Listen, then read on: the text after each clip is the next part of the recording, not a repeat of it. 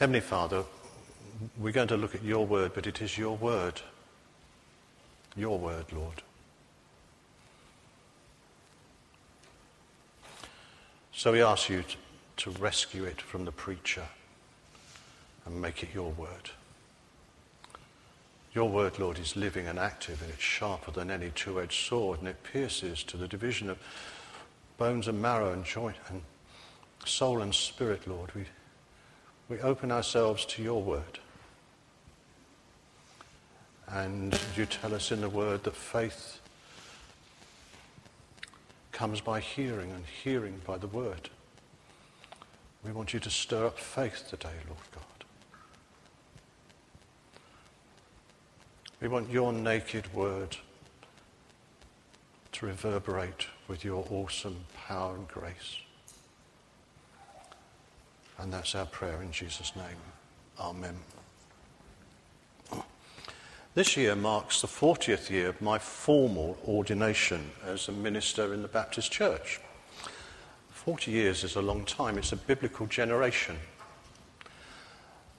When I entered the ministry, I was full of faith and amazing expectancy because, of course, now revival was going to come and awesome things were going to happen. And over the years, I believe me, as in your lives, we have seen some awesome things that God does in, in the changing of lives, in the rescuing of people out of darkness, in the power of His Word seen wonderful, wonderful things. But I've seen something else over those 40 years, something which disturbs me because I've been a part of it at times.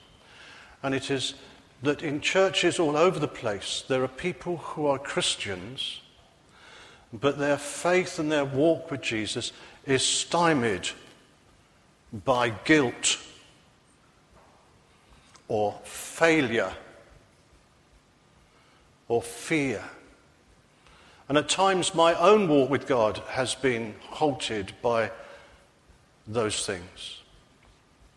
So that's what, by the grace of God, I want to address today.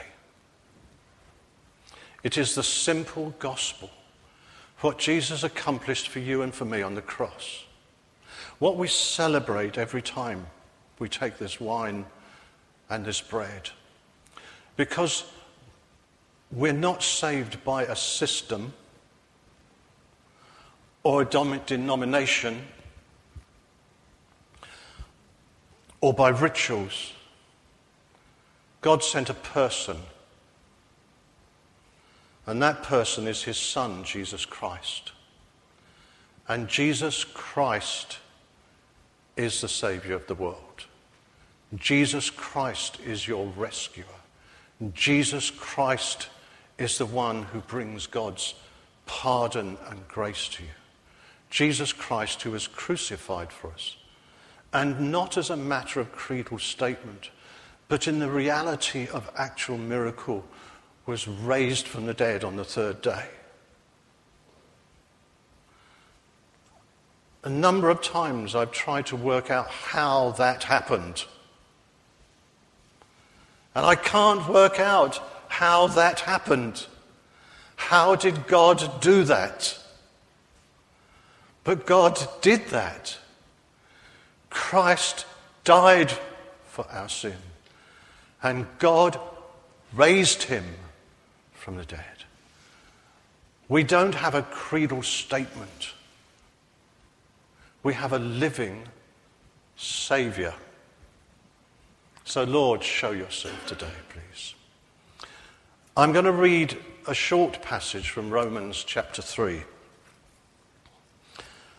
It doesn't matter how you read this passage, it's got some jargon in it.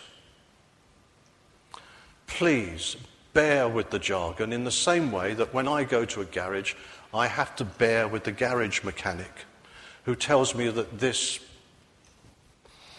I don't know, carburetor, throttle, head gasket, something or other, something unpronounceable is wrong with my car. And I go, oh yeah? I'm glad you understand it. The purpose today is to try and unwrap some of this jargon. The way those kids will unwrap their parcels at Christmas and say, wow, look what's inside this box. So, from Romans chapter 3, and beginning at verse 21. Paul has been writing about the law. The law that he mentions here is the Jewish law, the law which came by Moses and which you find in the early books of the Bible. The law by which God demonstrated his righteousness. This is his character and his righteousness. This is what holiness looks like. This is how he wants the people of Israel to live. Okay. But the problem with the law, as they discovered, and as Paul points out, is that we try and live by the law, but there's a principle of sin at work in us, a predisposition in us since the fall, a predisposition to do the opposite of what we ought to do. You've seen it in your children. Your parents saw it in you. It's in us. And so, what the law actually does is it shows us the wrongness of our lives. But it doesn't matter how much we try and keep the law, it doesn't make us perfect. It cannot do that. And so, even in the Old Testament, the law prescribes a sacrificial system, sacrifices by which people could be put right with God. And Paul is here saying that God has devised a way apart from the law, which works for Jews and works for people who never had the law, by which we can be put right with God. By faith in Jesus Christ who became the sacrifice to end all sacrifices, to put us all right with God. Okay. So, verse 21. Now, apart from the law, the righteousness of God has been made known, to which the law and the prophets testify. This righteousness is given through faith in Jesus Christ to all who believe. There is no difference between Jew and Gentile. For all have sinned and fall short of the glory of God, and all are justified freely by His grace through the redemption that came by Jesus Christ. God presented Christ as a sacrifice of atonement through the shedding of His blood to be received by faith. This He did to demonstrate his righteousness because in his forbearance he had left the sins committed beforehand unpunished. He did it to demonstrate his righteousness at the present time so as to be just and the one who justifies those who have faith in Jesus. We'll stop there. The three jargon packages. One, the word justified is a legal word. It belongs to the law courts. The word redemption belongs to the marketplace and especially to the slave market. And the word atoning sacrifice is actually propitiation, which is a kind of sacrifice which wards off or turns away wrath. So let's have a look at each of those in picture form now. First of all, we are justified freely by His grace. You, you know, don't you, that grace is the sheer, unearned mercy of God. God reaching out to those who don't deserve it and saying, But I have always loved you, and now I have demonstrated my love in Jesus Christ, and I am reaching out to you. This is my grace to you. Receive it. Justified is being put right with God. If you go to the court and you are in good standing with the judge, you can go out for a meal with him at lunchtime without your character or his honour in any way being impugned. He doesn't suffer disgrace because you are right with him and he with you. Okay? Now then, all of us are going to stand before the judge of all men, the judge of our lives. We're going to stand before God. Nothing of our lives has been missed. Your wives or your husbands have missed what you're thinking, though they might have seen it and guessed it in your body language. But they don't know what you were thinking or what you were planning, but God does. You may know what you did in the secret of the darkness, and nobody else does, but God does. The things that everybody else knows that you have lied or, or whatever you've done, they know it, God knows that too. You and I are going to stand before the throne of God's judgment. And someone is going to stand up and they're going to read the list of charges. I'm putting this in pictorial terms, you understand that, for the sake of illustration. And the charges are going to be read. And you and I will have to give an answer to His Majesty.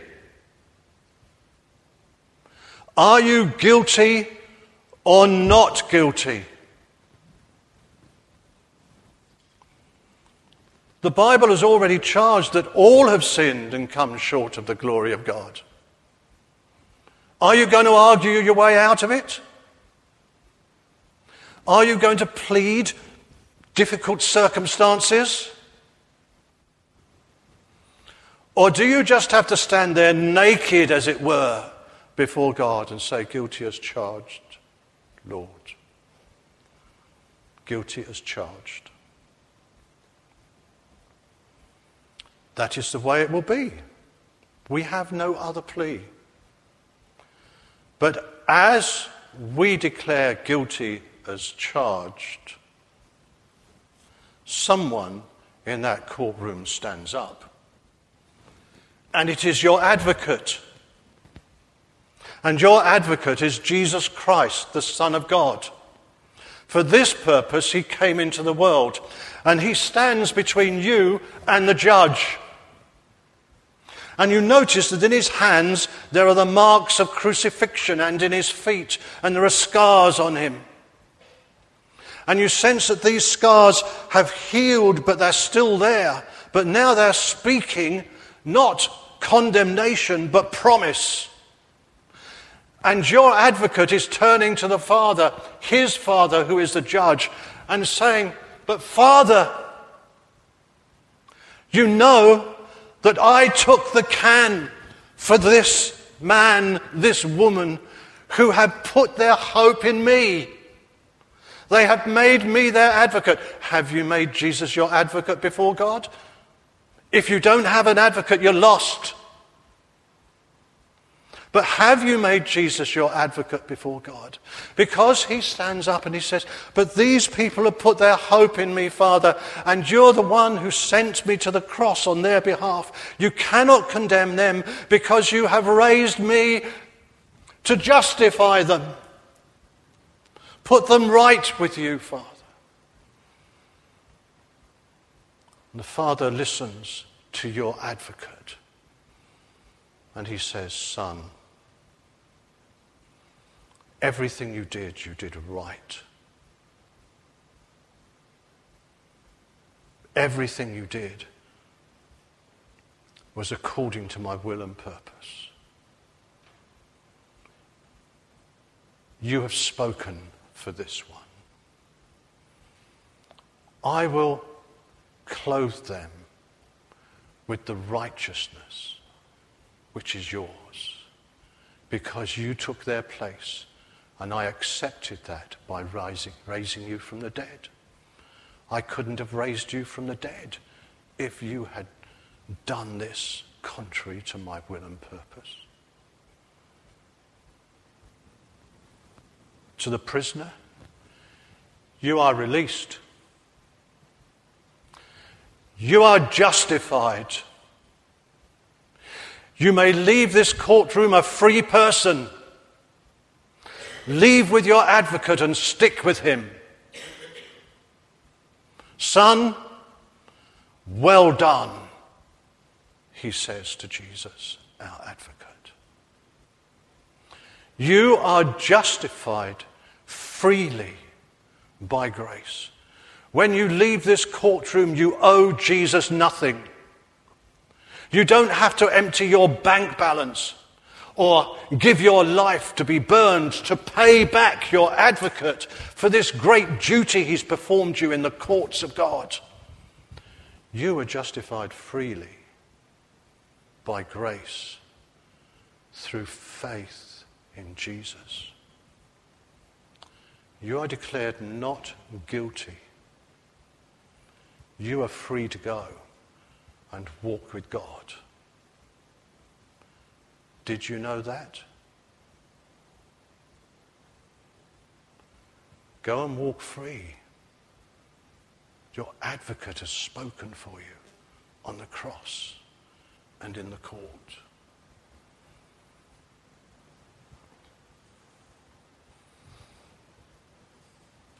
There's another jargon word here.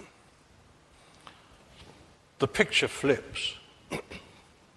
We're not in a courtroom anymore. We're in a, a marketplace. And there are slaves there in chains.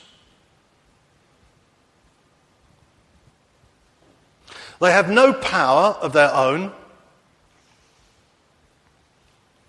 They are captive and property of another. But someone comes forward and purchases them not to use them, but to release them from their chains. They pay a ransom, a redemption price. And the new owner says, I don't want you to serve me. I want you to go free. Christ is our redemption price. But what is the slave? What is the slave enslaved to? Jesus says, Whoever continues in sin is a slave of sin. And this is another reason over the years, I've discovered that Christians hide from God. They go to church and they sing the hymns and they go to the Bible studies, but they hide from God. Because there's some secret in their life, something which keeps holding them back, something which, if they were to be totally honest about it, would say, I am trapped by this habit, by this sin, by this system of thinking. I cannot escape. I am a failure. Now, the Apostle John, writing in his letter, says that Christians do not sin. And then, phew, he goes on and says, but if they sin, we have an advocate with the Father. The point is that when we put our hope and our trust in Jesus, we realize that Christ died on the cross for us because of our sin.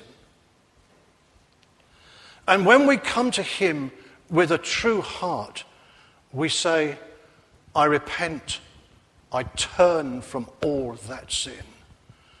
I no, want, no longer want the slavery of that life to engulf me.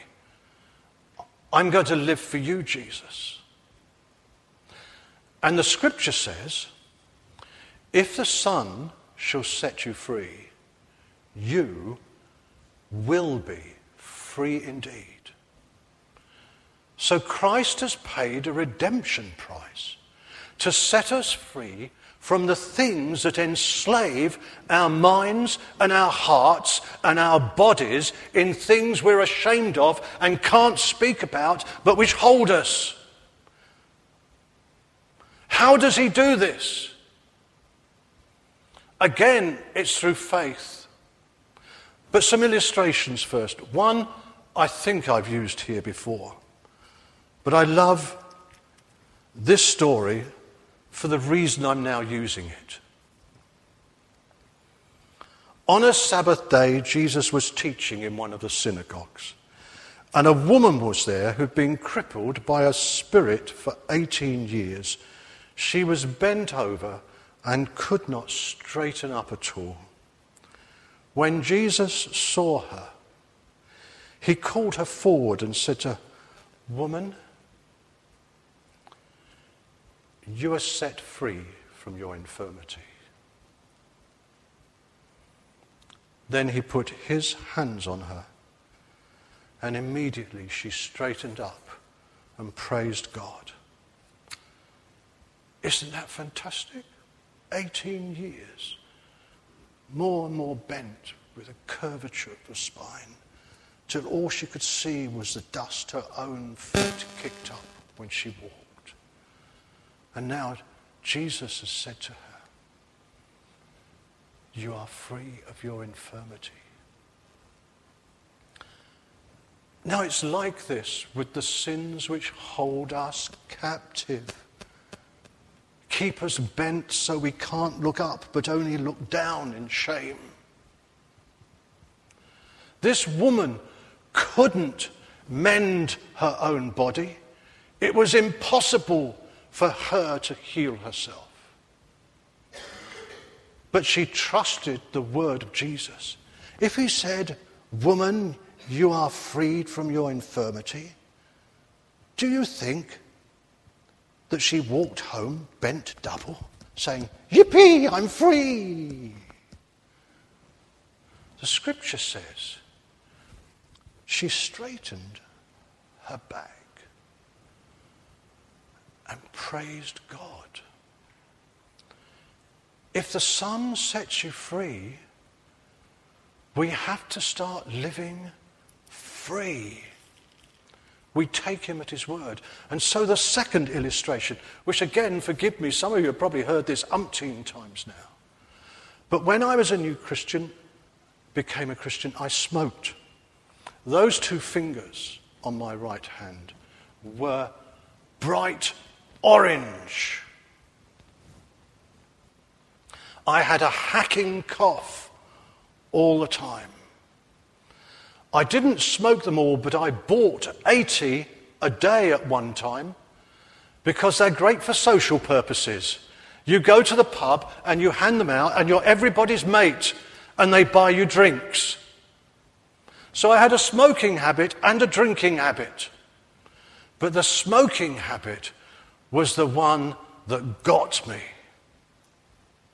And I became a Christian and I tried to stop smoking. Now, this is a very long time ago. In those days, you could buy packets of 20, packets of 10, packets of 5, and packets of 2. I tried to give up smoking. I smoked 10 of 20 and threw the rest away. But I still wanted a fag. So I bought a packet of 10 and smoked 5 and threw the rest away. So I still wanted to smoke, so I bought a packet of 2 and smoked 1. And then I bought, a, and so it went on. In the end, I said, God, I so much want to give up this demeaning, this to me. I, I smell of the stuff. Everywhere I go, I just smell of the stuff. And it's killing me. I want to give up, but I can't give up. I'm a slave to this. I'm not ruling it, it's ruling me, Lord. And then this prayer Heavenly Father, I will walk past the fag shop. Will you take away the craving? I meant it with all my heart. And I walked past the fag shop one day, two days, three days. And I've never smoked since. Because if the Son shall set you free, you will be free indeed. Don't think I haven't wanted to smoke. For years, I kept a pipe and tobacco in my bedside table just because I liked the idea, and perhaps now I haven't smoked for a long time, I could have a bit of a pipe. Don't think I haven't been tempted. But if the Son shall set you free, you will be free indeed. And smoking has never been the worst of my sins. Believe me, if the Son says you are free, then that sin, that thought process, that pornography, that forked tongue, whatever it has been for you, if you say, Lord, I will cut it out, I will look away, I will walk past the shop, you take away the power that holds me. Break the power of this sin from over my life. And if the Son shall set you free, you will be free indeed.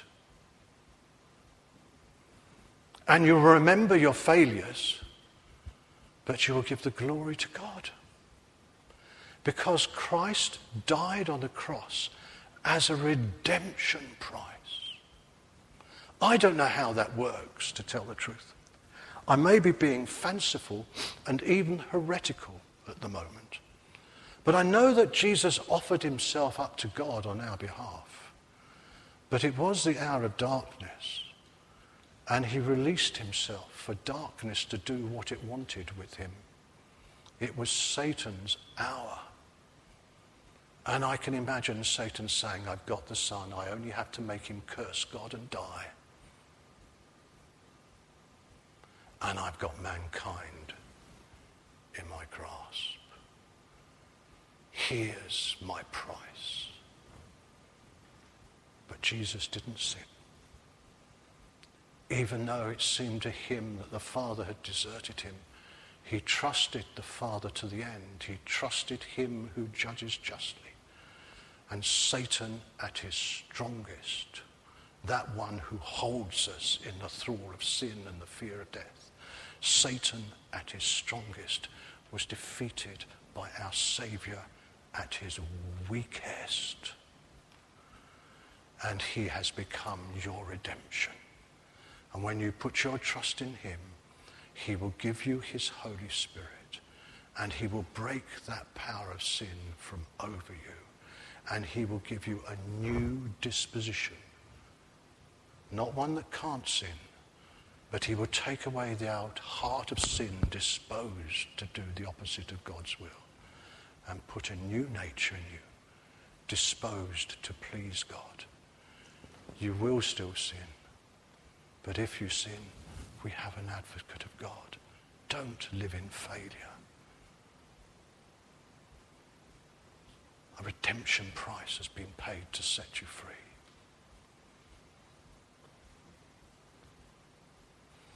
So we come to the last box to open. The word propitiation, a sacrifice which turns away wrath. I've come across Christians who still live in fear. They don't want to approach God. I'm not worthy. And it sounds a bit pathetic, but you look into their eyes and you know that they feel it and your heart goes out to them.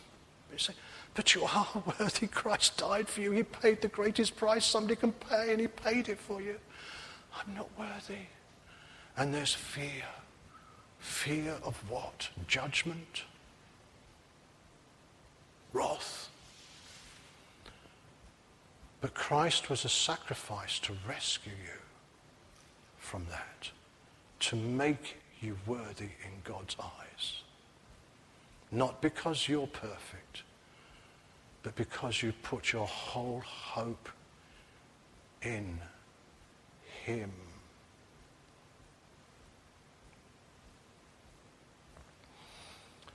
We know that as you stand before the Father at the last day, your advocate has already stood forward for you. You are justified freely by his grace through the sacrifice of Jesus. We know that you can stand before the Father with your head held high because the Son has set you free and you have walked with him in holiness and trusting in him. because a redemption price was paid for you. But there are still the accusations that have come from the world. One family accused me of killing their son. I'm not making this up. This is what they accused me of. A family in Stockwell. Because my son, their son, accused me of killing their son. Did I say my son? Accused me of killing their son. Because their son went off their rails, off the rails, and at the time they went, he went off the rails, he and I were off the rails together. So when later on, when we hadn't met for several years, our friendship had parted, when several years later he did something stupid and was killed in an accident as a result of it, I heard that his parents blamed me. Now, I've never seen them to talk about it, and they've never confronted me, and I have it as hearsay. That's all. Okay. But even though you are now a Christian, the things you have done before you were saved are things which are known. They're known by family, they're known by friends, they're known by victims of your sin. Now, when we turn to Jesus, there may be occasions when we need to make reparation. There may be people we need to get on our knee to and say, Look, we're so sorry. We're Christians now, but what we did was wrong. That is integrity. But remember, Jesus has said, You are free. Walk free. And so we have this sacrifice, this propitiation, which from God's perspective turns away wrath. And in the commentaries, this is often related, this sacrifice is related to what happens in the Jewish, you know the tent that um, Moses built? that it had a most holy place. And you know that in that most holy place was a golden box. And in that golden box, there were the tablets of stone with the law on. And Moses' rod, um, Aaron's rod that budded. Those things were in there, do you remember? And some manna. And once a year, the high priest went into that most holy place and he poured the blood of a special sacrifice on the lid of that box, the lid that covered the stone tablets. Because that box was placed between two golden cherubim. Cherubim are the guardians of the glory of God. And whenever the high priest went into that place, symbolically, he went into the presence of God. Okay? That was the symbolism. And every year when he went in, those stone tablets with the Ten Commandments out shouted murder, adultery, false, false witness. Shouted out all those accusations against the people of God because the people of God had failed in those things. But God ordained that this blood of sacrifice should be poured over that lid and drown out the accusations and the wrath, even of the law. So that God said, Because of that blood, I still will not listen to those accusations, but I will, I have redeemed my people. They are my people. I will not listen to all that stuff. I have redeemed them. Satan sits on your shoulder and has often done it and accused you of all kinds of things. Family at times have turned around and said, Yeah, call yourself a Christian, but do you remember when? And other people have turned around to you at times, and although you've changed over the years, all they can remember is what you did 20 years ago and you're still that wicked person that you were then. And then you were an elder in the church, for goodness sake. A sacrifice has been made.